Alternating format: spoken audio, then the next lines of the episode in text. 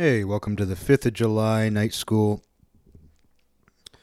It's too bad we can't just repeat 4th of July over and over again. You know, Groundhog Day came up in a recent episode, and obviously that's about repeating not just a certain day over and over again, but a. I guess, I, I don't know, is Groundhog Day a holiday? I was about to say repeating a holiday. It might as well be. I mean, I don't need the law. I don't need the federal government to tell me what a holiday is. It sounds like Groundhog's Day is a holiday. It's a day that we all know about. So he's reliving this event either way. He's he's reliving a day where there's an event. Could be the county fair. That's a holiday too, if you ask me. The county fair when it, when the county fair comes to town, that's a holiday too. Everything's a holiday to me. But repeating the same day over and over again. If it was an even bigger holiday, though, if it was like Fourth of July, where every single night you hear fireworks, like part of the list of things he has to do. You know, in Groundhog Day, he has to learn. He has to figure out that he has to do certain things, save certain people, be in the right place at the right time to crack the code. It's like he has to drive around and put out fires that have started because of random fireworks going off in the woods, just different things. Be more stressful. That would be a more stressful Groundhog Day. But they could have just kept upping the ante they could have done a whole series of Groundhog Day where you just have somebody relive a different day over and over again and explore all the different facets of it. A baby who's just born gets sucked into the. that'd be my movie. If I made a sequel to Groundhog Day, you'd have a baby, and it's the day of their birth, and the baby has to repeat that over and over again until they figure out what they're supposed to do. But the catch is, it's a baby. What can a baby possibly do to crack the code? So that baby just stays in purgatory forever. Every once in a while, there's something like every once in a while, the machine malfunctions. Whatever that machine is that made Bill Murray in Groundhog Day repeat the same day over and over again. And, you know, I can believe that's happened to many people.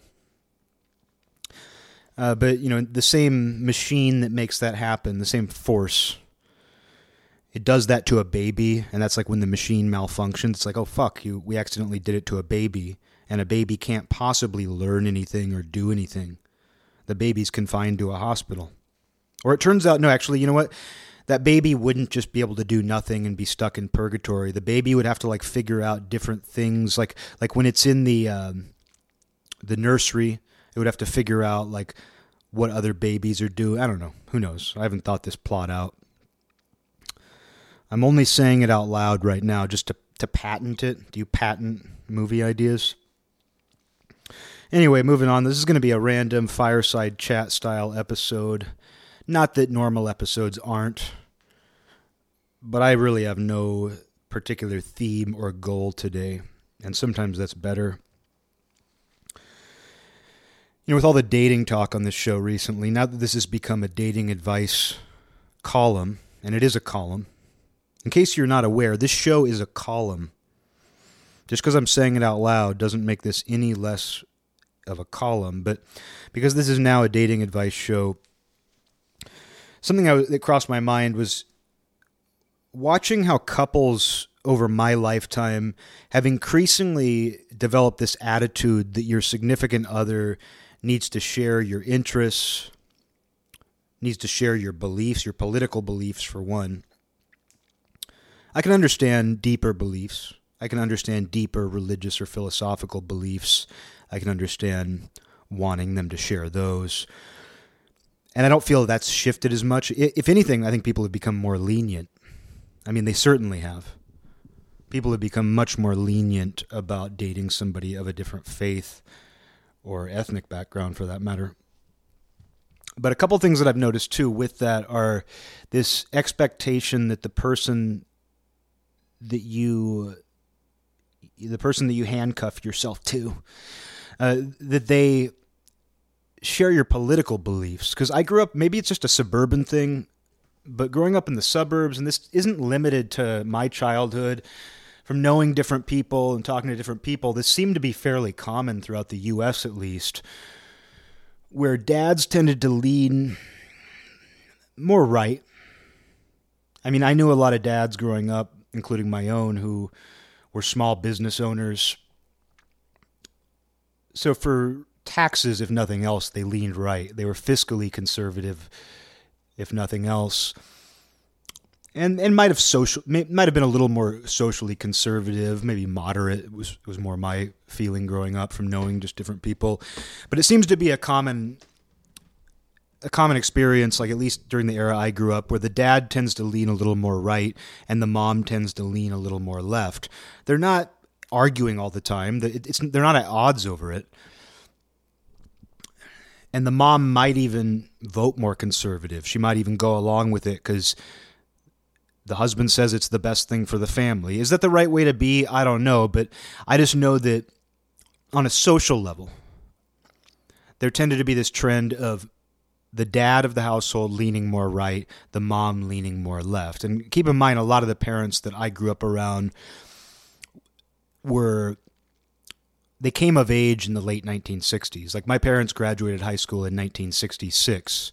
So they were the perfect age to absorb all of to absorb all of the late 1960s, early 70s culture, the so-called revolution. They really were immersed in that. And it influenced them in different ways. Like my dad was I mean he still is, he leans right, but he's also a, was a big marijuana proponent, you could say you know, he grew pot. Um, but and with my mom, you know, she leaned left, but she never took on a hippie persona or anything. You know, she her joke was always that she grew up on a farm in poverty. Why did she need to do that again? Like, why did she need to pretend to be that again? Which I, I think is actually much deeper than she even meant it. You know, where I do think a lot of hippies were probably kids who came from decent backgrounds. I mean, if they're anything like those people that I know, uh, I think they probably came from decent backgrounds and were sort of role playing a little bit. But yeah, her joke was just like, I grew up on a farm in the dirt with nothing. You know, why do I want to go back to that? But she leaned left anyway. And my parents got divorced, so maybe they're not the best example. But a lot of the parents I knew, a lot of happily married parents, of my friends, of different people I've known over the year, of the years, just people of that generation, you tended to see this dynamic where the husband leaned more right, the, the wife leaned more left. They weren't in conflict with each other. When it did come up, you became aware of the fact that they disagreed about some things. But hopefully, it was a healthy disagreement, and I think in a lot of cases it was. And you also see that with interest too, hobbies and interest. Just the idea of his and hers you know, the man does certain things for fun and the woman does as well. Like she has her own sets of TV shows she enjoys. He has the TV shows he enjoys. Maybe they can get together and watch something together. They probably do. They obviously have some things they enjoy doing together. If nothing else, raising a family. You know, people forget about that one. Like these two people got married, had children, They've cooperated on this high level that's beyond my comprehension, given I've never done that. So they're cooperating on this extremely high level. Like, ooh, you and your girlfriend go out for Thai food. Oh, you decide together what to watch on Netflix. And one of you hides the fact that you secretly hate it. Oh, that's so amazing oh you you talk to each other about your feelings about like what that coworker said to you yesterday oh you guys are like totally on the same page. Oh my, oh my god. Like you guys have everything that a married couple has and more. Like why even get married or have kids? And then it's like you look at a married couple and it's like that to cooperate on that level like the idea that this is a household we're creating not just for us not just a place that looks good when we take pictures of it for social media or not just a place where we can like sit and watch Netflix we can binge watch while we eat Thai food you know creating a household where you're going to raise children that is, that takes a level of cooperation that takes a level of mutual interest that transcends both watching Star Trek. Oh wow, you and your girlfriend both like Star Trek. Oh, your your favorite Star Wars character is is both Lando. I don't know. uh, I'm being I'm kind of being mean here. I'm rallying against it, and this sounds like some sort of like traditional rant. Something I'm not. I'm not even traditional at all. I, not, I wouldn't. I shouldn't say that. I'm traditional in many ways, but I'm not. I'm not somebody who's like, we need to go back to tradition. We need to go back to the old ways. You know, I'm not even one of those people. I'm a mutant of the era that I was born into. But you know, you see that like where like what people have prioritized in their lives. And you can look at these married couples and people will say like they have nothing in common. And they'll even say that about each other. And maybe they aren't meant to be together. Maybe a given married couple is truly unhappy and they don't belong together. But sometimes you'll hear that, that they're like bored of each other and they don't they don't have the same hobbies and interests and it's like you have the ultimate hobby. You have the ultimate interest together. The fact that you got together and whether it was an accident, you committed to it. You committed to this idea. And there's got to be a part of this that you both like. Like you both have to enjoy the fact that you did the essential thing, which is create a new you with somebody else. You both created a new you out of both of you. Like you have to at least enjoy that. And so the children, at the very least, are your mutual interest. Your home is a mutual interest. But people get distracted by all that stuff. And these people who do put like the traditional nuclear family on a pedestal forget that like those dads were abusive. They were going out to drink all the time. Not in every case, but it's like, you can't just look back at that in some sort of idealized, like, oh, everything was just like happy days oh, you know, things were better back then. Like my only exposure as a, as a guy born in 1985, my only exposure to life in the 1950s are old photographs and shows that recreated that in the 1970s. Musicals. Oh, Grease was a musical. Things ruled in the 1950s. I've seen Grease. I see. I seen Grease. You know, it's like, what do you expect things to have actually been like? There were probably all kinds of mundane things that would chip away at you and eat your soul like they do now. That doesn't mean, I, I mean, I think there is something to be said for the aesthetics being better back then. I think you can look at the aesthetics, but still, like when it comes to just living life, you have no idea what it was like then. And so that's it's always funny to me, like when people look back at what are basically advertisements for the 1950s. Like they're basically postcards and they look back and there's like, why can't we have that? It's like, well, we never actually had that. We never actually had what you're pointing to. So I don't mean to sound like one of those people who's like, you ever heard of having a wife and children? What I'm saying is, uh, to me, this is just an objective fact. And I don't normally use the F word. But to me, this is an objective fact that there is a higher level of mutual interest. I mean, because everything in life is a hobby. Life is a hobby. Life itself is a hobby. And some hobbies are just more important than others. And I think raising a family,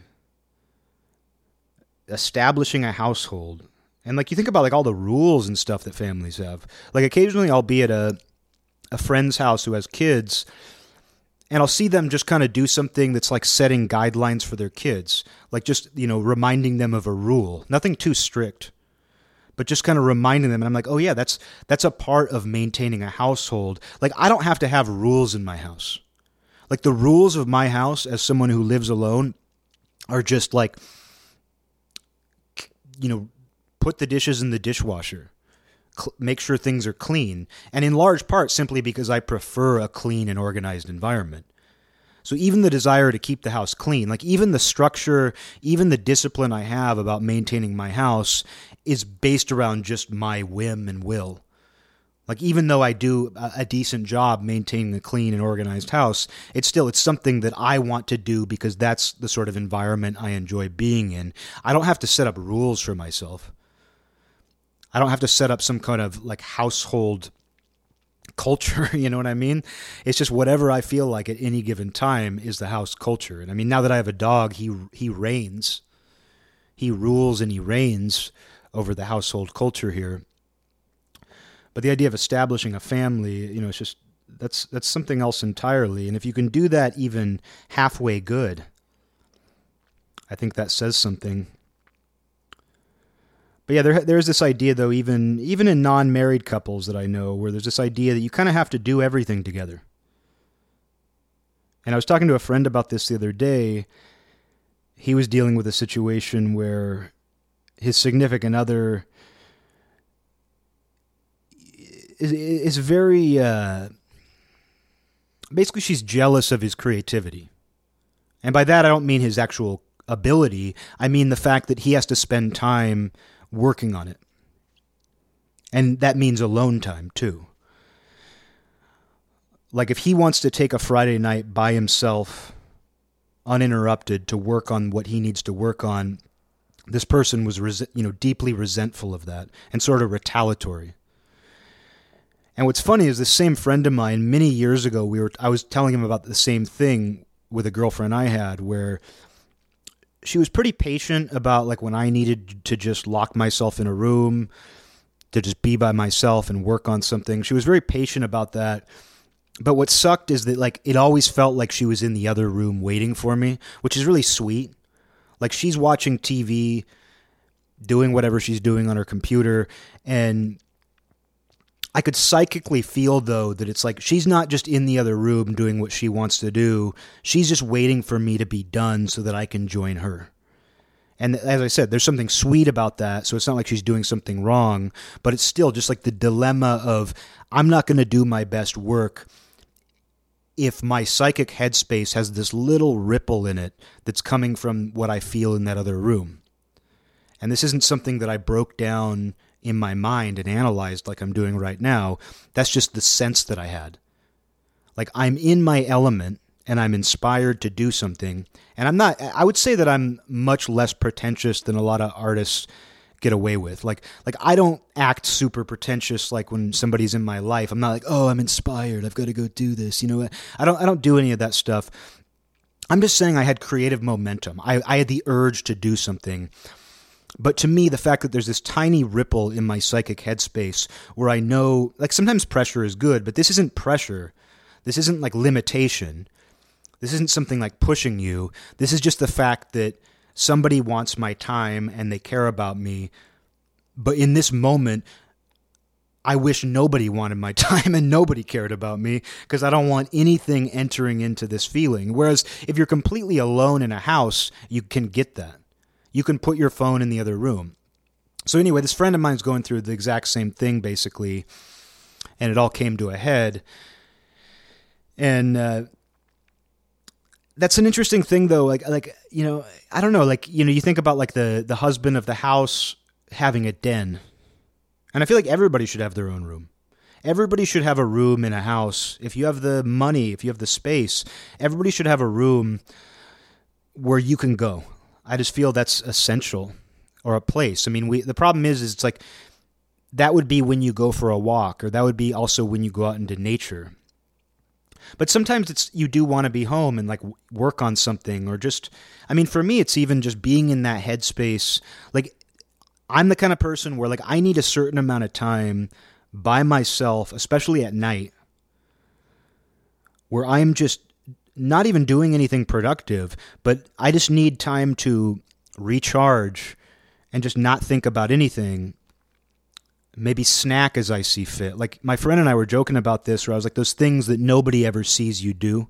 Like no matter how comfortable you are with another human being, there are certain things that you don't let anybody else see you do. For some people, that's like picking your nose or like itching yourself in a gross place and like not washing your hands you know, for me, it's binge eating.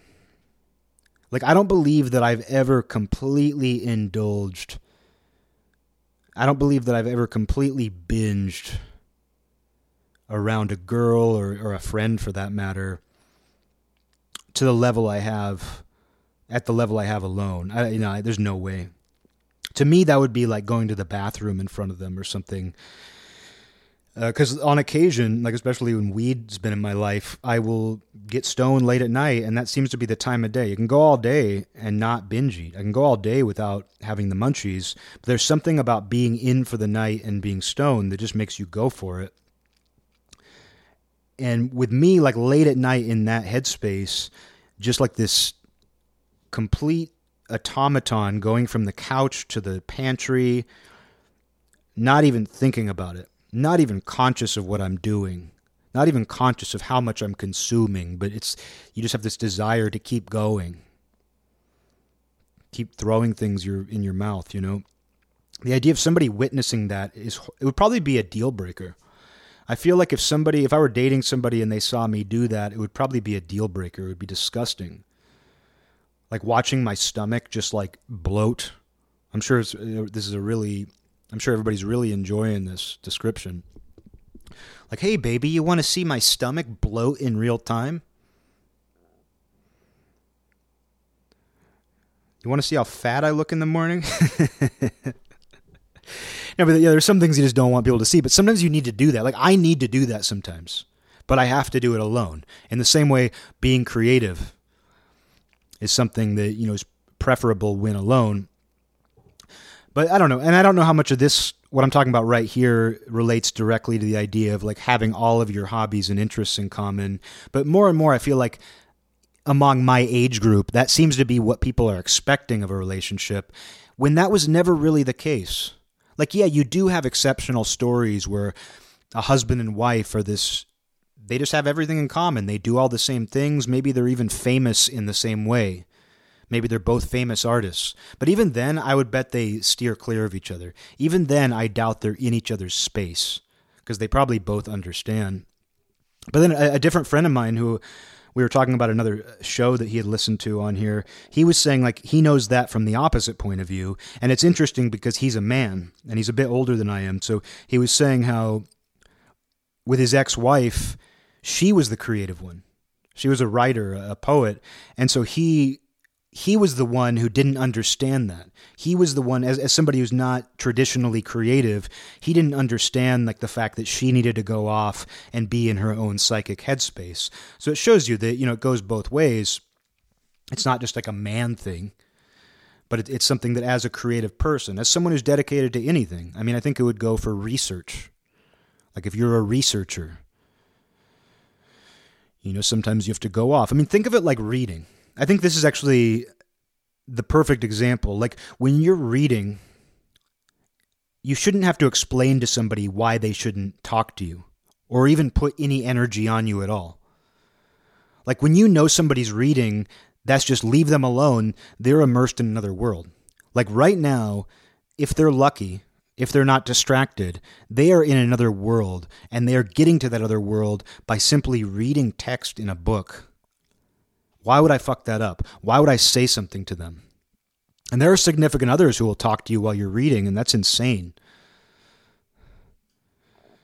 That is insane. But it's not that people are being deliberately rude, they just don't think about it. They don't think about the fact that right now you're in a portal. You know, you're not just hanging out passively observing something, you're reading. And I think you can look at something like being in a creative zone, working on what you need to work on exactly the same way. You're in a different world in that moment. You know, and I'm not t- trying to make the creative process sound more grandiose than it is. You're in a different world. Artists enter a different world. They are our guides. You know, artists are our guides to other worlds. You know, I don't want to say that shit, but artists guide us to other worlds men like Pablo Picasso, Van Gogh, and those are the only artists I know. They've led us to other worlds and expanded our vision of the world around us. You know, when people, it's like museum talk. You know what that is? That's some museum talk. I need to say that. When people start talking that way, I need to say, get that museum talk away from me. Next time you're going to give museum talk, do it to the mirror. Museum talk. No, but you know, you are in another world. In, in the same way that you're when you're in another world when you're reading a book. And that you don't want anything to cross in front of you in that moment. You don't want anything else to get in your space. You don't want to even think about anything else. Because, you know, I've been in that situation with reading too, where I'm reading something and I feel like someone's waiting for me to finish so we can do something. And it's like, I'm not going to enjoy reading. I'm not going to get the most out of this if you're doing that. And I've probably done that to other people, to be fair. I've probably done that to someone one way or another. I think we've all done it to somebody. And it's and I think it's nice too when you do agree with somebody or sorry, when you do well yeah, when you, it is nice when you agree with somebody. But I do think it's nice when you have some hobbies and interests in common with somebody. I think it's true for friends as much as anybody, with anybody in your life.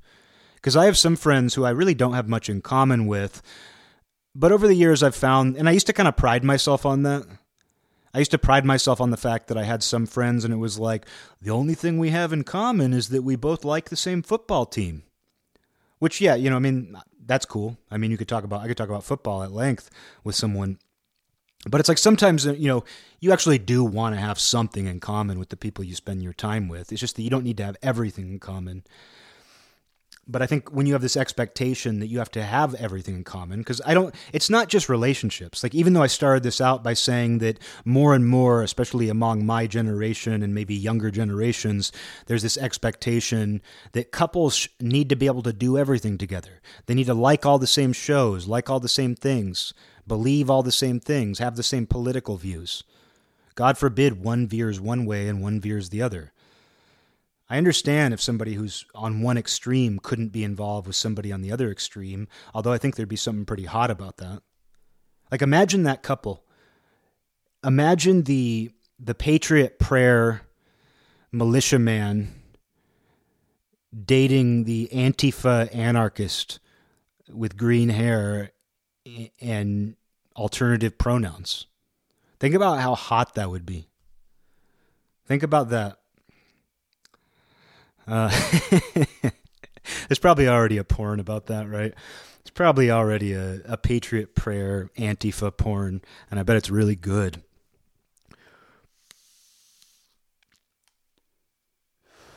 But no, I, I think that people who aren't on the extremes can easily be compatible and it, and that used to be more common. But it's not just relationships; it's not just romantic relationships. It's also friendships.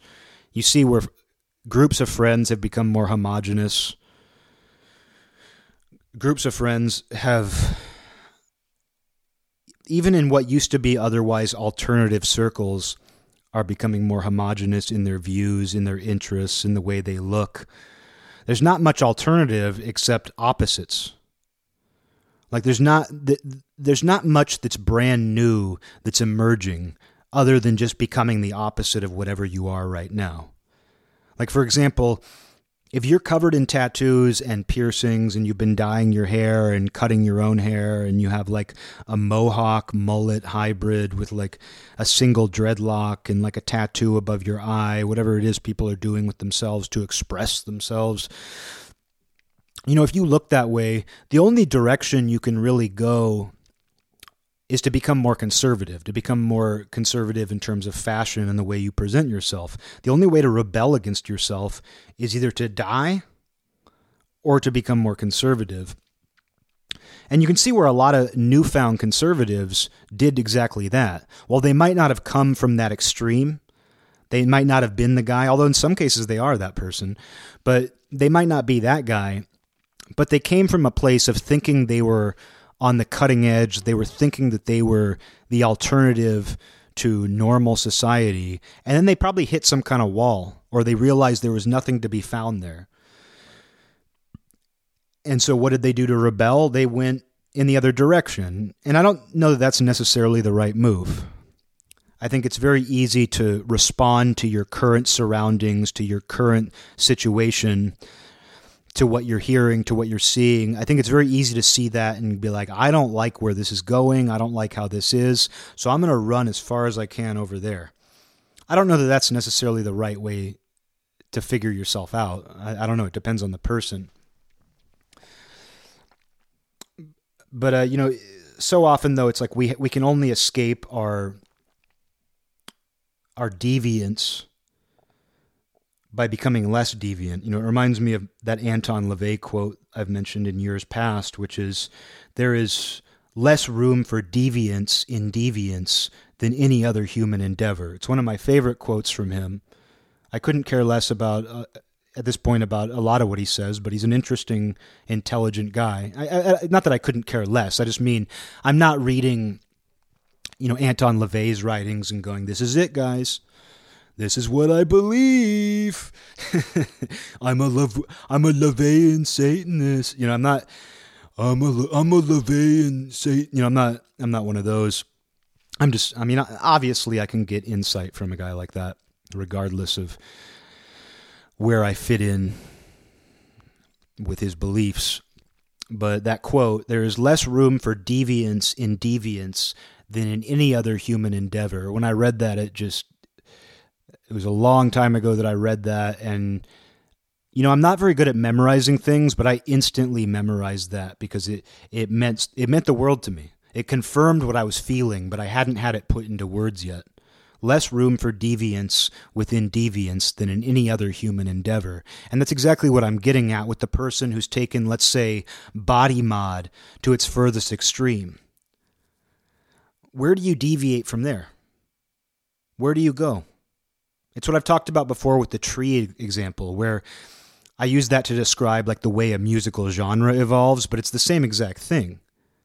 Because a musical genre, and I use the example of death metal, where death metal came about, and early, early death metal wasn't that much different from, let's say, speed metal, which wasn't that much different from just regular old power metal, heavy metal, which wasn't that much different from the direction hard rock was going. But you can see as you go further back, like uh, uh, as you go further out, as the branch goes further out, you end up with the most extreme. You have death metal you have ideas that were derived from death metal. Like you end up with noisecore or something. Not that that's necessarily death metal influence, but it's like you end up with, uh, end up with something that's inhuman, indecipherable, played at inhuman speeds. But it doesn't really go anywhere after that.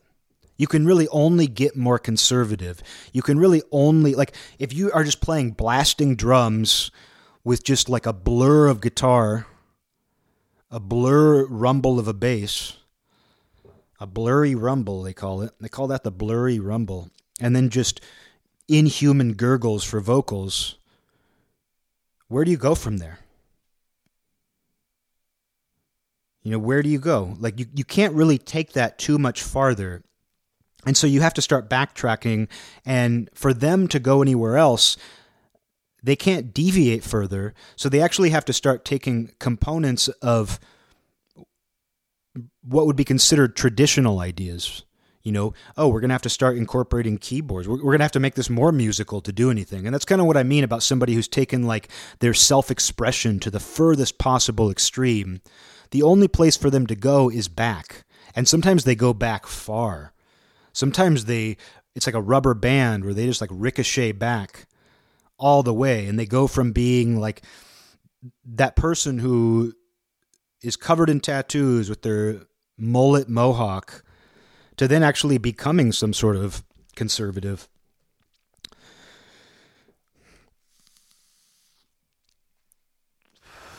So sometimes the only place to go is opposite, especially when there's nothing new to do.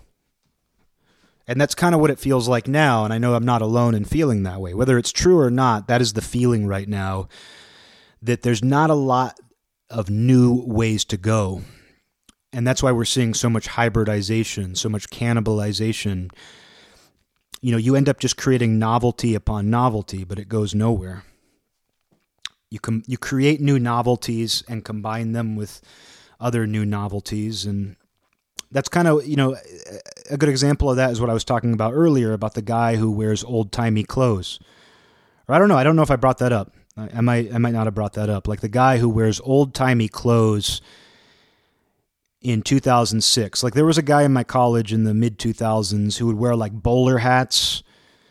He probably had some kind of mustache that was waxed and curled. He would wear three piece suits to school and he talked in this old timey way, but he was my age. And he was a computer nerd or something. You know what I mean? He was he thought like he had seen pictures of men in the 1920s and they look amazing. Like when you see a photo of like three businessmen walking down the street in a black and white New York photo from 1925, you think, wow, men were better then. Men really knew how to carry themselves. They they they looked like gentlemen in these suits. Look at that posture and they, the way they talked. Oh my God, the way they talked. Good day. Top of the morning, you know, and then so this guy who's trying to recreate that now because he thinks that that's the ideal of men ends up actually being the opposite. Like while those guys in the 1925 photo while they like look perfect in their suits, the guy who's doing that in 2006 at his college, he looks like a clown.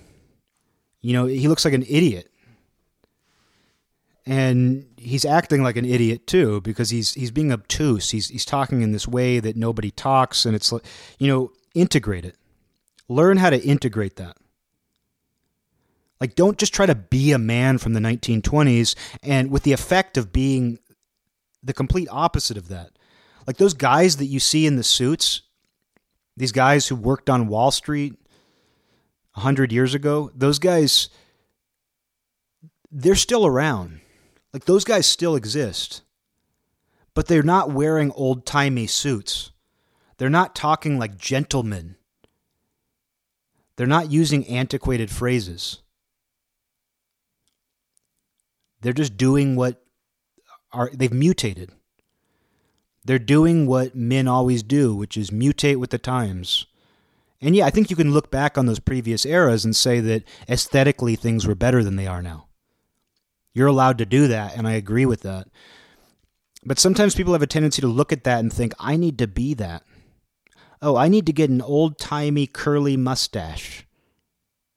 Probably not. And you end up making that the entire focal point. Like back when men actually had long, waxed handlebar mustaches and wore bowler hats, when they would meet somebody, their conversation wasn't like, nice mustache, dude. Top of the morning to you. You know, like it, there wasn't this sense of irony that is there, like when someone does that today. And it's like integrate the qualities that you admire or that you think you admire. Because you don't really know what things were like. Those guys in the three piece suits might have been pieces of shit. You don't know. Those might have been the guy, like, in the same way that you probably went through high school, like, hating the jocks. If you lived in the 1920s, you would probably hate those guys too and they would probably hate you. so why are you trying to be them? If you think they have admirable qualities, if you want to do some form of yoga with the past where you integrate them in with yourself, you can do that. You can integrate that ideal even. You don't even have to acknowledge the fact that those could have been men who bullied you too. you know, just because wearing a three piece suit and acting old timey today is this sort of like cosplay niche you know, it's just, I don't know. It's just, you could integrate the qualities that you find admirable about them, regardless of whether you're just projecting on them or what. But don't just start dressing like that. Don't start talking that way. I mean, there's always something miserable about being in situations like that. Like there was a bar here that was themed that way. It was in an old bank vault. And so the name of the bar was it was named after a, uh, a famous bank robber everybody knows, but I won't name it. And so it makes sense that they came up with that name and that theme, given that the bar was in an old bank vault and they even had a room with tables in it that was the literally the old vault. So I mean, it's a cool idea to have like a bank robbery, old timey theme thing, but there's just something so disgusting. Truly, it just it causes my disgust response to kick in when I see somebody doing that, even if they have to. Like even if it's their job to act like an old timey, like you're wearing suspenders with a a curly mustache, you know, even if you have to do it, there's just still something so repulsive to me about that particular era and the way that it gets recreated. So anyway, obviously I, am passionate about this. Um, but uh, you know, I think integration is something people don't think of often enough. Where it's like, if you see something and you think things were better then, if you have some kind of idealized view, the best thing you can do is just think, in what ways can I act out those qualities in my life? Because whether or not I'm even seeing an accurate, accurate view into the past or not, I can at least take the ideals and try to act that out. and the end result is the same. And you're also not going to cosplay. You're just going to find a way to work it in because there's a way. There's always a way to integrate things that you believe will be helpful to you. And if you can't integrate them, it turns out they're probably not helpful, and because you won't have to force it. But uh, you know, I think sometimes people, I don't know, they focus too much on transforming the outside of themselves, and that's just obvious. I mean, I don't even need to say any more about that. It's just it's the obvious solution. It's why somebody gets a haircut after a breakup. And I'm not undermining that either, because that's powerful. There's something to be said for changing yourself in the face of an event. You know, it's like cleaning your house when you're not feeling good. Getting a haircut after a breakup isn't a bad idea at all. It's a great idea, actually. New hair, new life. But don't think that that's actually the solution. That's just momentum. That's just that should just help guide you the right way. But uh, this ended up becoming a much more focused episode than I thought. I was just going to talk about total nonsense. I guess just to wrap up the last point before we actually descend into other nonsense. To wrap up the last point, I see the trend among romantic relationships, I see the trend among friend groups and individual friend friendships where there's a greater need to become homogenous, to share the same exact things. And we can see where politically this is especially disruptive a friend of mine told me recently that like a new guy she was interested in, she found out he was a Trump supporter, that he had voted for Trump. And she's not overly political, like she's definitely left of center. We don't talk about it. You know, we're good friends, but we don't really get into it. She kind of knows where I'm at. She knows I'm independent. But it's not important. It's not it's really not important on a practical level when you have just a practical friendship with somebody but finding out, you know, it wasn't a, I don't think it was a deal breaker for her when she found out that he voted for Trump. But it was important enough for her to message me, like uh, when she was telling me about that this thing fell apart. Him being a Trump supporter played a role in that, even though it wasn't all of it. But that's tame by today's standards. You know, I, I feel like that's pretty tame and you know there's a lot of these households too because i mean there's you know i wouldn't want to be in a relationship where I wouldn't want to be with somebody. I mean, it, it doesn't like, I, and I truly mean any relationship. I wouldn't want to have a relationship with another human being, no matter what the nature of that relationship is, whether it's romance, whether it's friendship, whether it's blood relation, whether it's acquaintanceship. You know, I don't want to have that ever depend on political agreement. If there is political agreement, that's good. But I'm not somebody who would want a wife, for example, who believes everything I believe. Politically, especially, because I don't even know what I believe politically most of the time. I'm always kind of figuring it out. I'm always looking at it through a new point of view. I mean, I have my principles, but I'm always trying to see those, see how those apply in different ways, etc.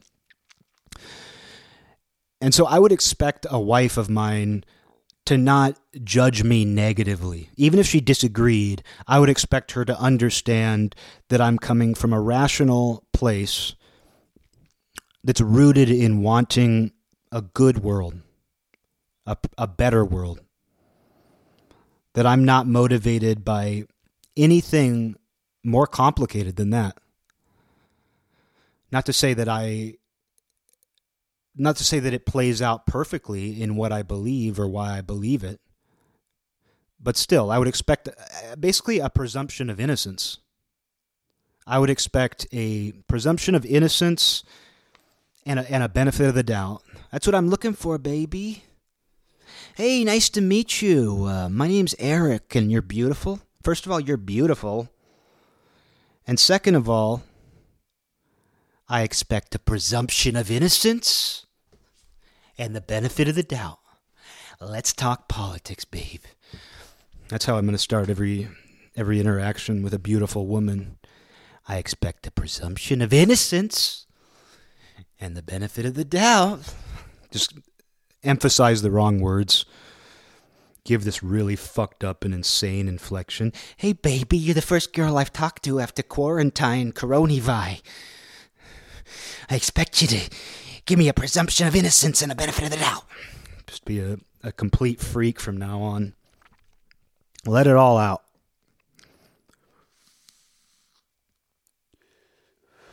But no, I think that it's nice if you do agree, but you can see where there are these sick couples who just talk about politics all the time and are in total agreement.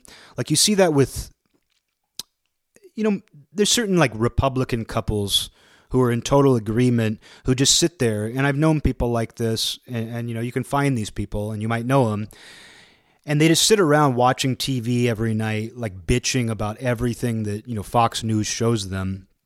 And I'm not one of these people who's like Fox News is the worst. Fox News, you mean the worst? You mean the worst thing in the world? In the world? Um, so I'm not even one of those people, but you know, Fox News is part of the same game as all the other channels. Is basically how I see it. And you know, but the idea of that like Republican couple who sits around just like bitching about liberals every night. That's what they talk about. That's what they pay attention to. And they exist. And uh, they're terrible people to be around.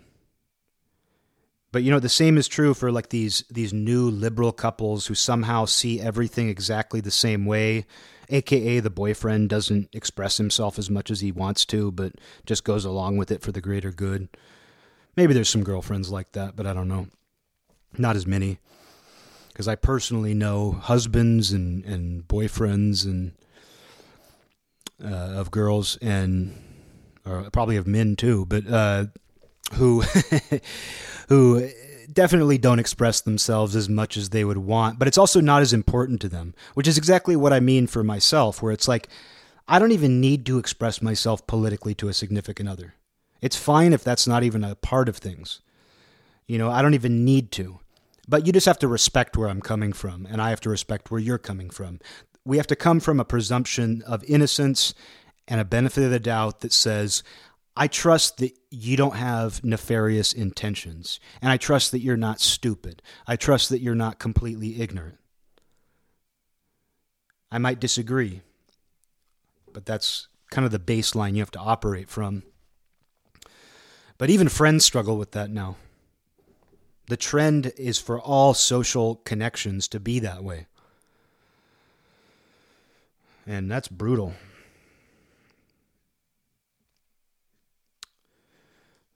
And, uh, you know, I was thinking about something completely unrelated, which is that when someone says they like math, there's an assumption that they're smart. When they say they like math, that must that must mean one, they're really good at math, and two, they understand complex math. They're into calculus. If he likes math, he must be talking about calculus. But what's funny about that is you could love math but only understand addition. I only understand addition, subtraction, maybe a little bit of division, and sometimes multiplication. That describes me. I wouldn't even be able to tell you what there is beyond that. I, I wouldn't even be able to tell you what there is beyond addition, subtraction, division, and multiplication. I don't even know. I don't even know what the words are, let alone what those words represent. But you know, I don't hate math. I wasn't good at math in school. It wasn't my strong point, but I don't have any problem with it. And I actually kind of like it. Like, I don't mind tallying things up. So it's, do I love math less? I think I love math less than a lot of people. So I'm not the best example. But let's say there's a person out there and all they understand is addition and subtraction, and they love having the opportunity to add and subtract. And if you were to ask them, they would say, Sure, I love math. Addition and subtraction. I love simple math. But when someone says they love math, you assume they mean complex math, advanced math. You might even assume they do something professionally that requires Formulas. I bet you know a lot of form. Oh, you like math, huh? I bet you know a lot of formulas. I mean, it kind of plays into what I was talking about recently with when people say they like science, because those things are together. STEM, STEM. I'm into STEM. What? What are you into? STEM. Science, technology, engineering, and mathematics. But when someone says they're into pretty much anything related to STEM, you assume they're smart. And they probably are smarter than average. They probably are more capable of understanding that way of thinking than the average person. But as I was talking about in that other episode, you know, it's also a way of signaling to people that you're smart. Because we're not allowed to say, I'm smart. Did you know I'm smart? Hey, I'm smart. Did you know? Instead, you say, I love math. I love math. I love. Okay, my voice is hurting. Out of all the voices I do, that's that one really hurt. I love math. That's really painful. Um, let me. I need to take a sip of something. Was doing that voice worth it? No. that, that wasn't worth it. but anyway, with uh, you know, someone when they say they love math, you know, you do kind of think, okay, they're probably smart because you're not allowed to say you're smart. And like, and as I talked about before, you know, a lot of what we do is trying to signal something or another. Like we're always trying to signal something, and that doesn't make us bad people.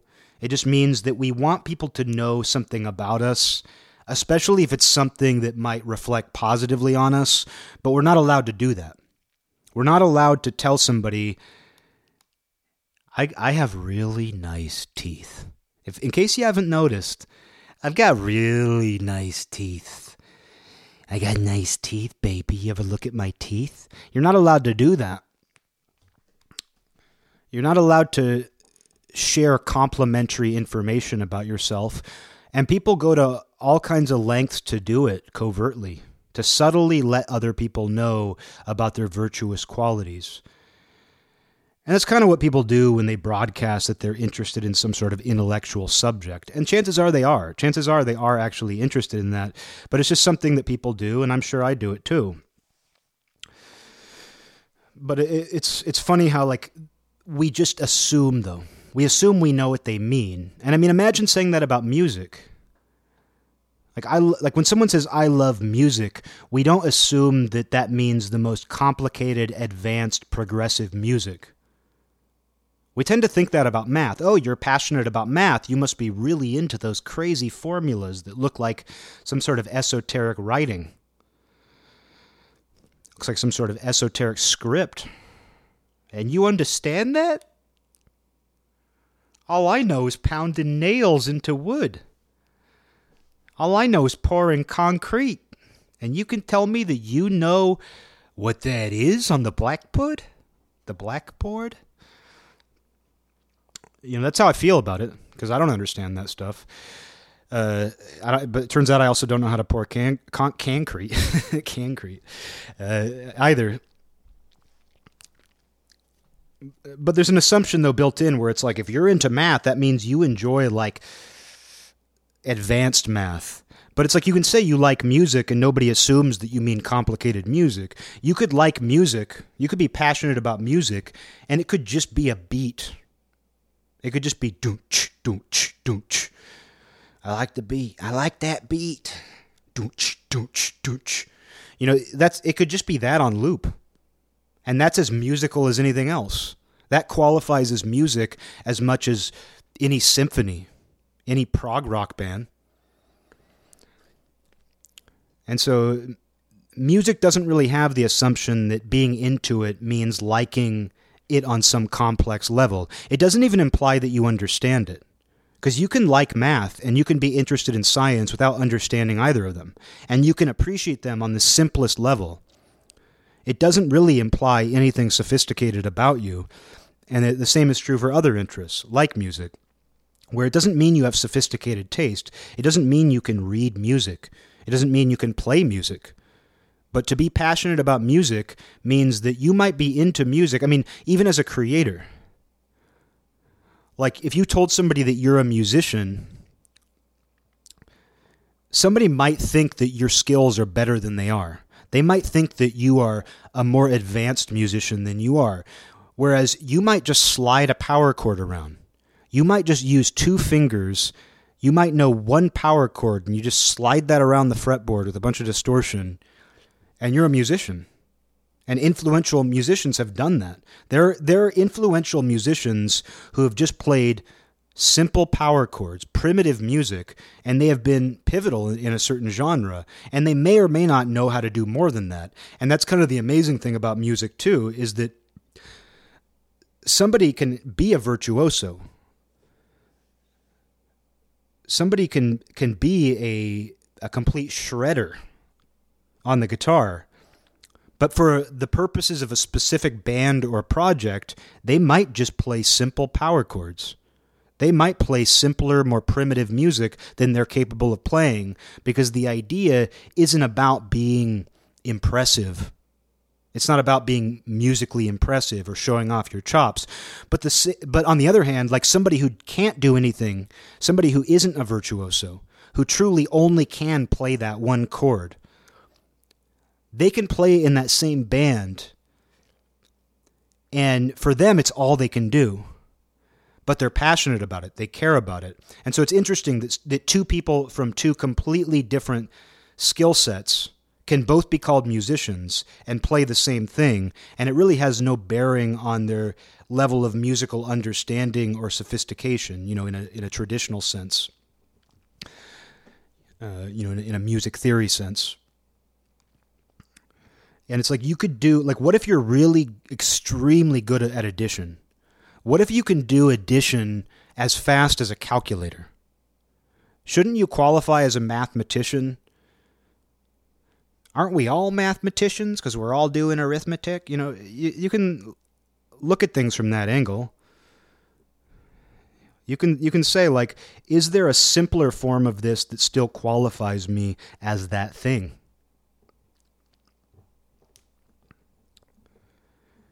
You know, another one of those interests, because you know, I don't want to get too far on some sort of anti-STEM kick, a STEM kick. Now, I don't want to come across too anti-STEM, because you know, I've pointed out recently that sometimes when people express an interest in STEM, beyond being professionally obligated, beyond like being invested personally and professionally in STEM, there's a lot of STEM fanboys. There's a STEM fandom. I was talking about the science fandom, but it's actually a STEM fandom. Science fandom is under the larger umbrella of the STEM fandom. You heard it here, folks. Don't say that I never broke no news to you. There's a STEM fandom out there, and it contains other fandoms. But I don't want to give the STEM fandom too hard of a time because, I mean, you see it with the humanities too. You see it in academics and the humanities where it's not just that telling somebody you're into math or science gives them this assumption that you're smart and you might want them to think that. Saying you're into something like, oh, I'm into philosophy, that's a loaded one too. Whenever someone tells you they're interested in philosophy, there's a decent chance they're signaling, I'm smart. So you can do it with all kinds of things you know you can you can signal that in any number of ways. You can signal a million different things in a million different ways but still those are examples of something similar where it's not stem but you're still using it for a similar purpose. And philosophy is tricky and i avoid using the word philosophy in the same way i use i, I avoid the word uh, enlightenment. And again it doesn't come from a fear of using it. Those are just examples of words that distract from the point you're making like, if I want to talk about something that is in line with philosophy, or I want to talk about something that may or may not relate to enlightenment, sometimes it distracts from the point to throw those types of words in there. And philosophy fits into everything. Everything feeds into philosophy, and philosophy feeds into everything else. That to say that I'm interested in philosophy just doesn't even make sense to me anyway. Like I'm interested in other things. Like philosophy to me means no, no, no, I'm not interested in philosophy. I'm interested in other things. And that's what makes it philosophy. Philosophy isn't something unto itself. Philosophy is an interest in other things and how they fit together and how they relate. The different ways that you can look at them. I'm not trying to say that that's the only way to define the word philosophy. But for me, it's like focusing on philosophy for the sake of philosophy. It's not just that it makes no sense, I don't even know how to do it. I don't even know how you approach philosophy that way. I don't know where your entry point is. Whereas I enter something like philosophy, if I enter it at all, I don't know. I don't think about whether I'm entering philosophy. Hey, everybody, hold on to your seats. We're entering philosophy. Stupid shit, man. Uh, but, uh, you know, I, I never think about it that way but I guess what I'm saying is like anytime I feel like I enter into a philosophical line of thought, it is through something else that I'm interacting with or thinking of, something that is more tangible and concrete or experiential. Because philosophy to me has no experience to it. And that's what separates it from spiritual or mystical philosophy. I don't mean to be redundant with the word, but I just mean that's what separates, let's say, more secular philosophy from mystical philosophy is the fact that one, I believe, is experienced, whereas one is fully intellectualized. But I think you can experience that first example of philosophy, like the more dry and secular form of philosophy. I think you can access that um, through experience too, but you can only you can only experience it. I don't know. This is getting this is getting really hard to even follow for me. to sum it up, basically, I think that it's other things in life that give you access to philosophy. You can't just be interested in philosophy unto itself. That's just how I see it. And it's funny to me, too, when people call themselves philosophers, which I didn't even know. It was only in the last few years that I found out that people actually call themselves philosophers. That's one of those things that I don't think you can call yourself. That's it's like saying you're enlightened. It's like complimenting yourself. It's the example of things you can't say about yourself. I don't think you're allowed to call yourself a philosopher. And I think you should a part of you should squirm inside if somebody else calls you that.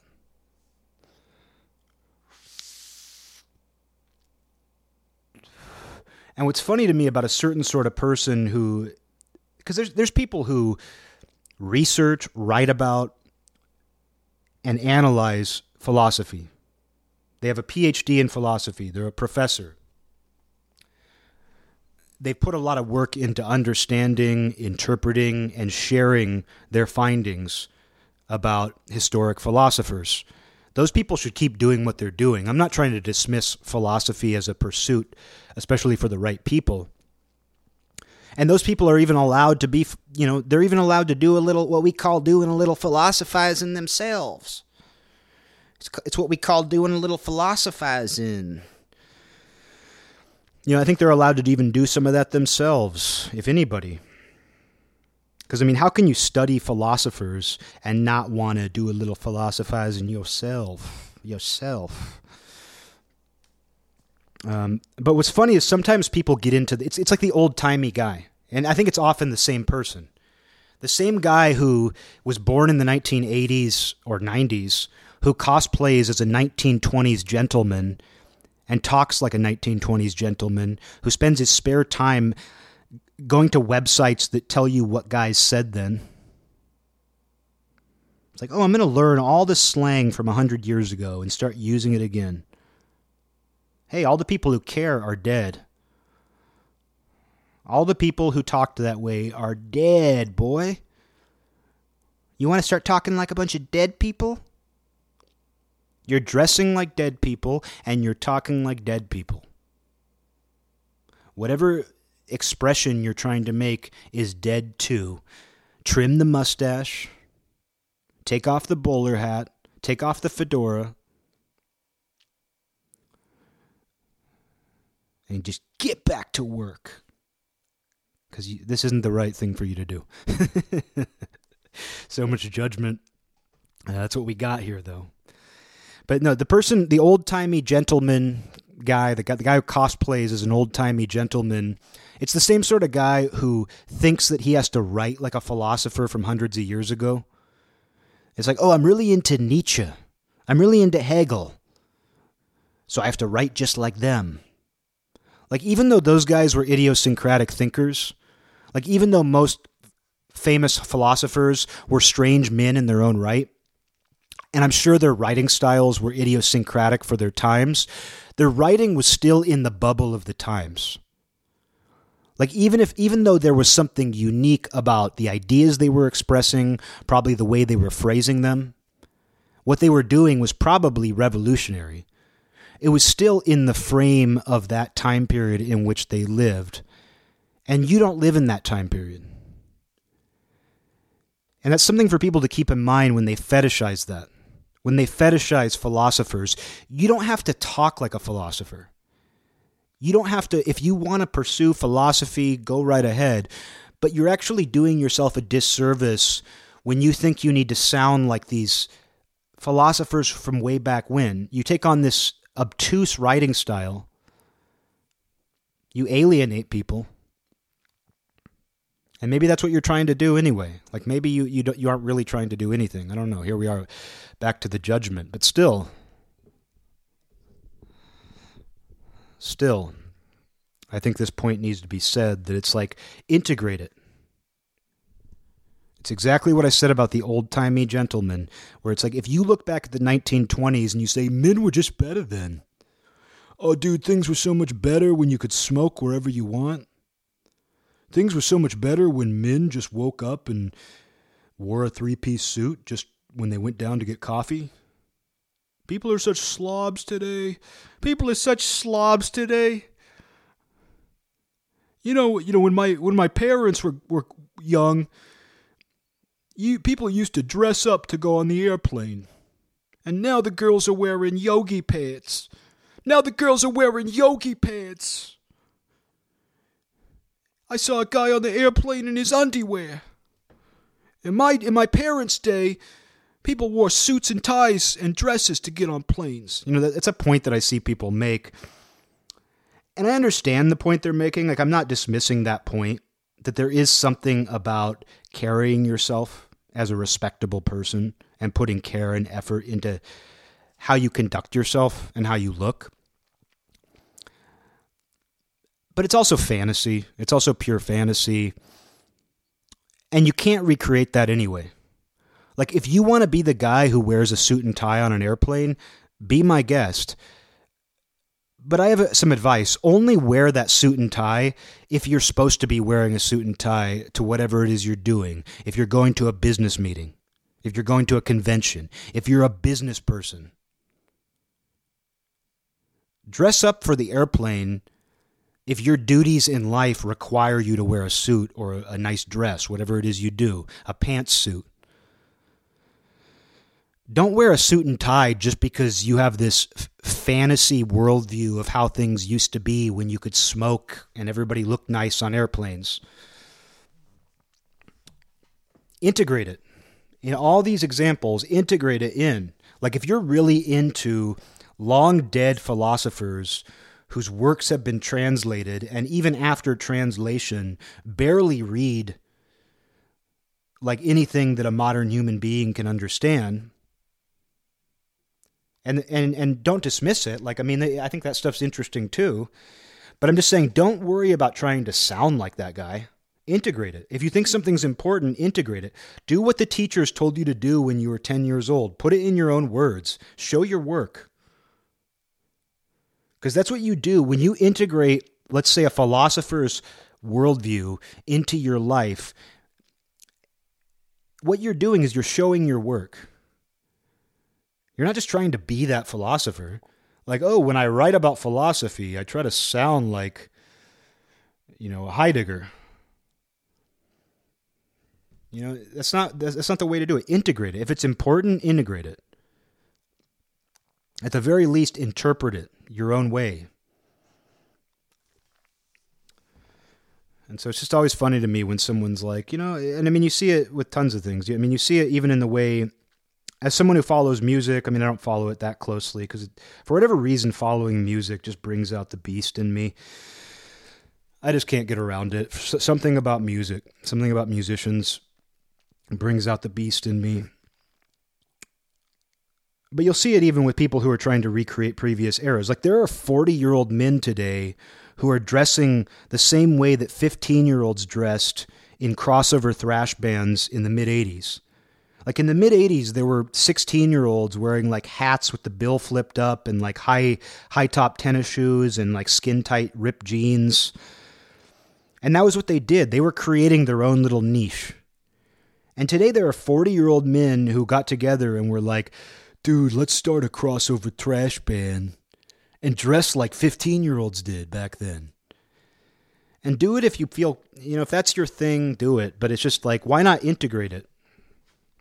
Like, what are you hoping to recreate? And then they'll talk that way. And I know people like this. I'm not close to them, but I know them. And then they start trying to talk like 15 year olds talked in 1985. You know, it's like you're not a 15 year old Hesher you weren't even born yet, or maybe you were. If you're 40, you were born. But you get my point. My point is just that it's like, what are you even trying to do? Like when I look at pictures of like crossover thrash bands, like a genre I don't even care about, but when I look at old pictures, I'm like, they look cool.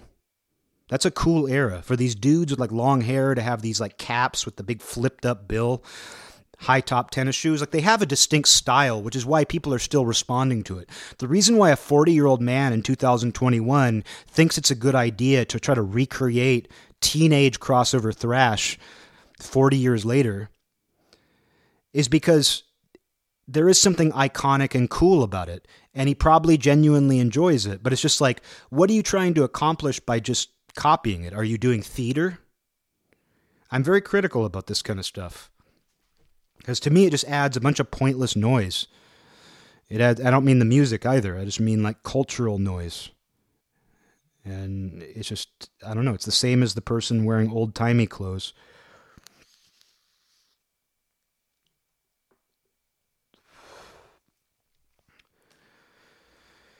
But uh, yeah, I think I'm going to go ahead and wrap this one up. I feel I didn't really talk about any of the things that I was thinking about. So I'll save those for another time because they're they're actually points I want to make at some point. But this ended up being kind of another along the same lines of the recent ones. I don't mind if there's themes running through these or if there are certain periods where I focus on you know, kind of a theme. You know, obviously most of this show revolves around the concept of identity. And one of the reasons for that is because we think that's what everything boils down to. Like, when we think about reducing our life down to its simplest components, or just its simplest component, for most of us, the furthest down you can go is you. you. The person in your body with your name, your interests, the place that you're in right now. That's the farthest down that most people can. If, if you, you said break down your life to the simplest possible component, and they, they would probably just say me. And then if you were to ask them, who's me? Who are you? Who's me? Who are you? Who's me? Who are you? Who's me? Who are you? Now, if you were to say that, you know, someone would be like, well, I'm, I'm Eric. Who's Eric? Well, I'm, I'm a Stonefelt, and I, I, come from this town, and I I, I lived here, and I, am interested in this, and and you know that, and it's it's not that it's it's not that there's nothing to that, but it's just that first of all, I think you can break things down further, but you don't know how to. I mean, I think that's where a lot of this a lot of the stuff that we talk about that I talk about on this show comes from is that it's like trying to break that down further and you can see where American Western politics today feel like they've broken things down to the smallest component, but they too hit a roadblock at identity. And that's where all this identity politics stuff comes in, is that it's like they were trying, you know, giving them the benefit of the doubt. Which I try to do. Again, presumption of innocence, benefit of the doubt. While there are a lot of bad actors in politics, and it attracts more bad actors than just about anything else, except for maybe musicians. uh, but uh, you know, politics attracts a lot of bad actors, so as a result, you should be naturally skeptical. But the people themselves, the average citizen who has political beliefs, who votes, they don't necessarily come from a nefarious place. Some of them do, but I would say they're in the minority. And you know, so those people though, because this this these this identity politics, it comes from the people. It comes from colleges. It comes from certain form, certain ways of analyzing society, especially complex societies. And so the idea was like, how do we break human interest down into its simplest possible components? And giving them the benefit of the doubt, they were like, well, identity. Your group identity, like the group identities that you can't avoid being part of, your ethnic group maybe your economic class, but obviously a lot of emphasis has been placed on ethnicity, sexual orientation, sexual preference, whatever the term is now. The dictionary is changing it as I speak. As I speak, the dictionary is updating its definitions. But you can see, though, we're like giving them the benefit of the doubt. They were trying to do what you might do if somebody asked you to break your life down into its simplest possible component. Well, it's me. And what's me? Well, your idea of yourself is your sense of identity. And so when you do that on a larger level with social politics, you're going to end up with identity too, both on a personal level as well as a group identity level. So I understand why people get there. But you can break things down further than that. You can get to, I don't know about the essence, but you can get closer to it. But it's difficult. It's a it's a real trial. And it's not entirely fun.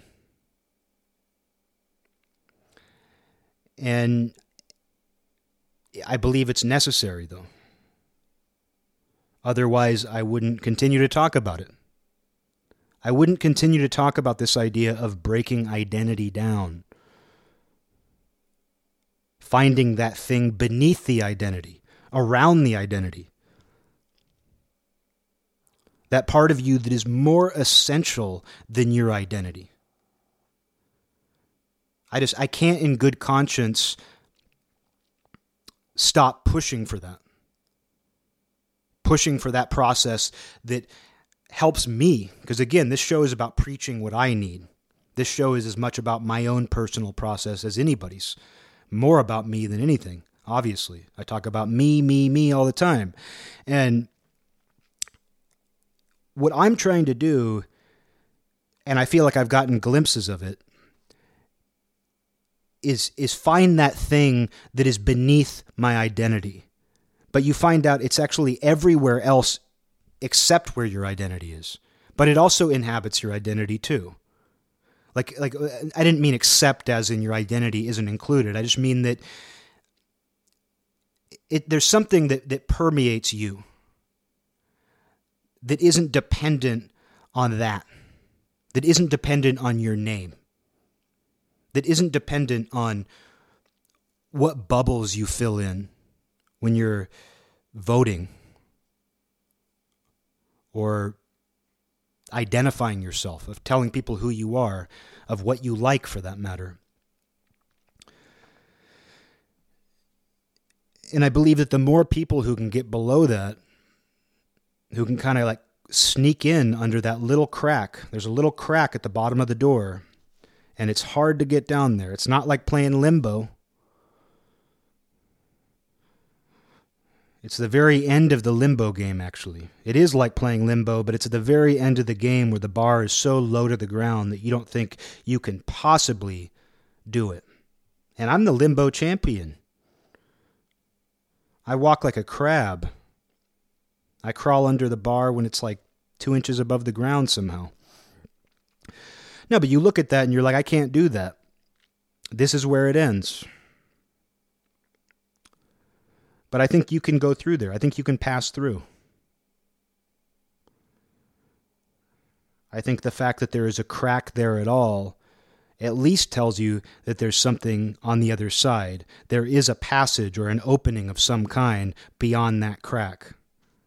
And that might be the glimpse that I'm talking about. When I say I've gotten glimpses of something beyond, below, around, yet also including my sense of identity,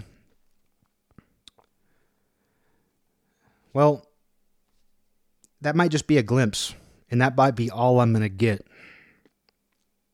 because I run into the same roadblocks as everybody. Sometimes I find it harder to get past the fact that this is me, this is my name, this is what I like, this is my body.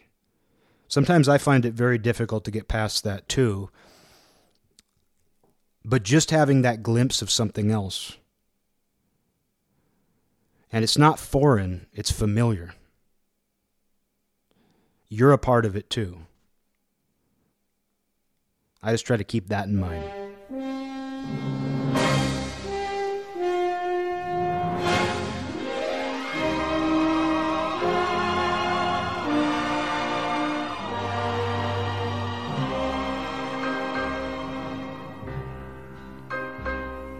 This land is mine. God gave this land to me this brave, this golden land to me. And when the morning sun reveals her hills I see a land where children